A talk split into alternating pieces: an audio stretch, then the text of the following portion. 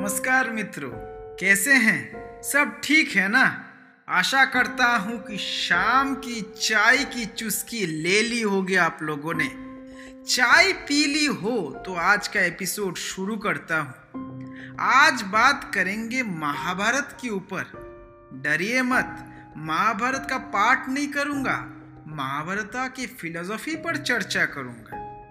महाभारत सिर्फ़ एक युद्ध की गाथा नहीं है वो हमारे जीवन को समझने का एक उपाय है। महाभारत में पाँच पांडव हमारे पाँच इंद्रियाँ, यानी सेंसेस के प्रतीक है, और कौरवों का प्रतीक है बुरी आदतें। चौक गए होंगे ना आप ये सुन के?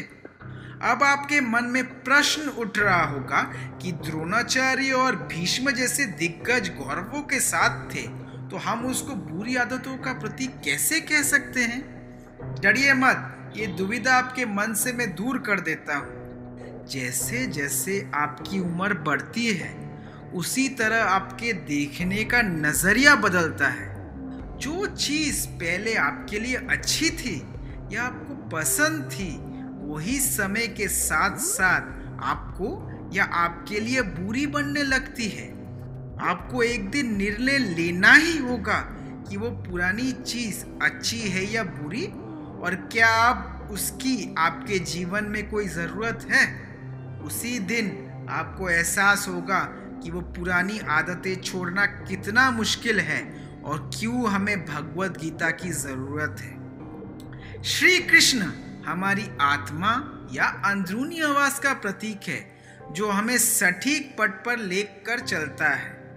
अब अंत में है महाभारत का एक रहस्यमय चरित्र, कर्ण।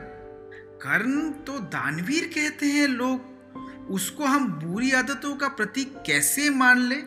ये भी आपके मन में मैं ये दुविधा ठीक कर देता हूँ। कर्ण का प्रतीक है आकांक्षा, इच्छा। जब ज़्यादा आकांक्षाएँ मन में होगी तो हम बुरी आदतों के तरफ़ दौड़े हुए चले जाएँगे। तो मित्रों, क्या समझे?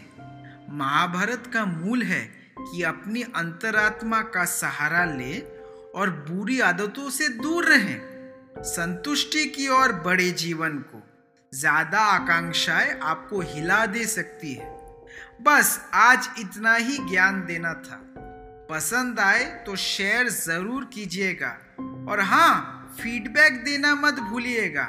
मैं सौरभ लेता हूँ विदा, फिर मिलूँगा। टाटा।